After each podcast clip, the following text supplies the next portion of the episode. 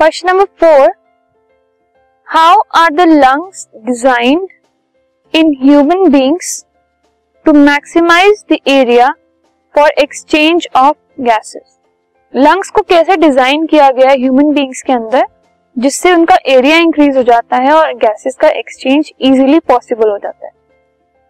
सो so, lungs के अंदर millions of alveoli होते हैं जो कि एक सरफेस प्रोवाइड करते हैं सरफेस एरिया प्रोवाइड करते हैं, जो कि गैसेस के एक्सचेंज में हेल्प करता है, ठीक है? So a network of blood vessels is present in the wall of alveoli her alveoli की वॉल के अंदर एक नेटवर्क होता है ब्लड वेसल्स का, ठीक है?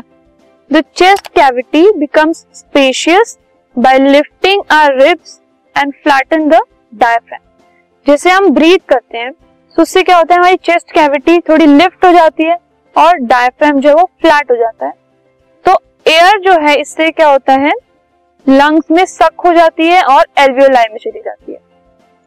जो ऑक्सीजन है, जो हम ब्रीथ कर रहे हैं इनहेल कर रहे हैं, वो ब्लड में डिफ्यूज हो जाती है और जो कार्बन डाइऑक्साइड है, वो ब्लड से बॉडी में चली जाती है।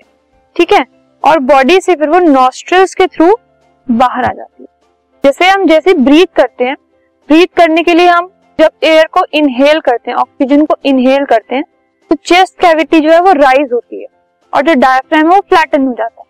तो so, जैसे ही चेस्ट कैविटी राइज होती है वैसे ही जो एयर है जो ऑक्सीजन है वो लंग्स के अंदर और एल्वियोलाई के अंदर सक हो जाती है। ठीक है? और फिर उससे वो बॉडी के सारे पार्ट में ट्रांसफ़र हो जाती है। और बॉडी के पार्ट से जो सारी कार्बन डाइऑक्साइड है वो लंग्स में आकर फर्दर नॉस्ट्रल्स के थ्रू बाहर चली जाती है। तो ऐसे एक्सचेंज ऑफ़ गैसेस होता है लंग्स के अंदर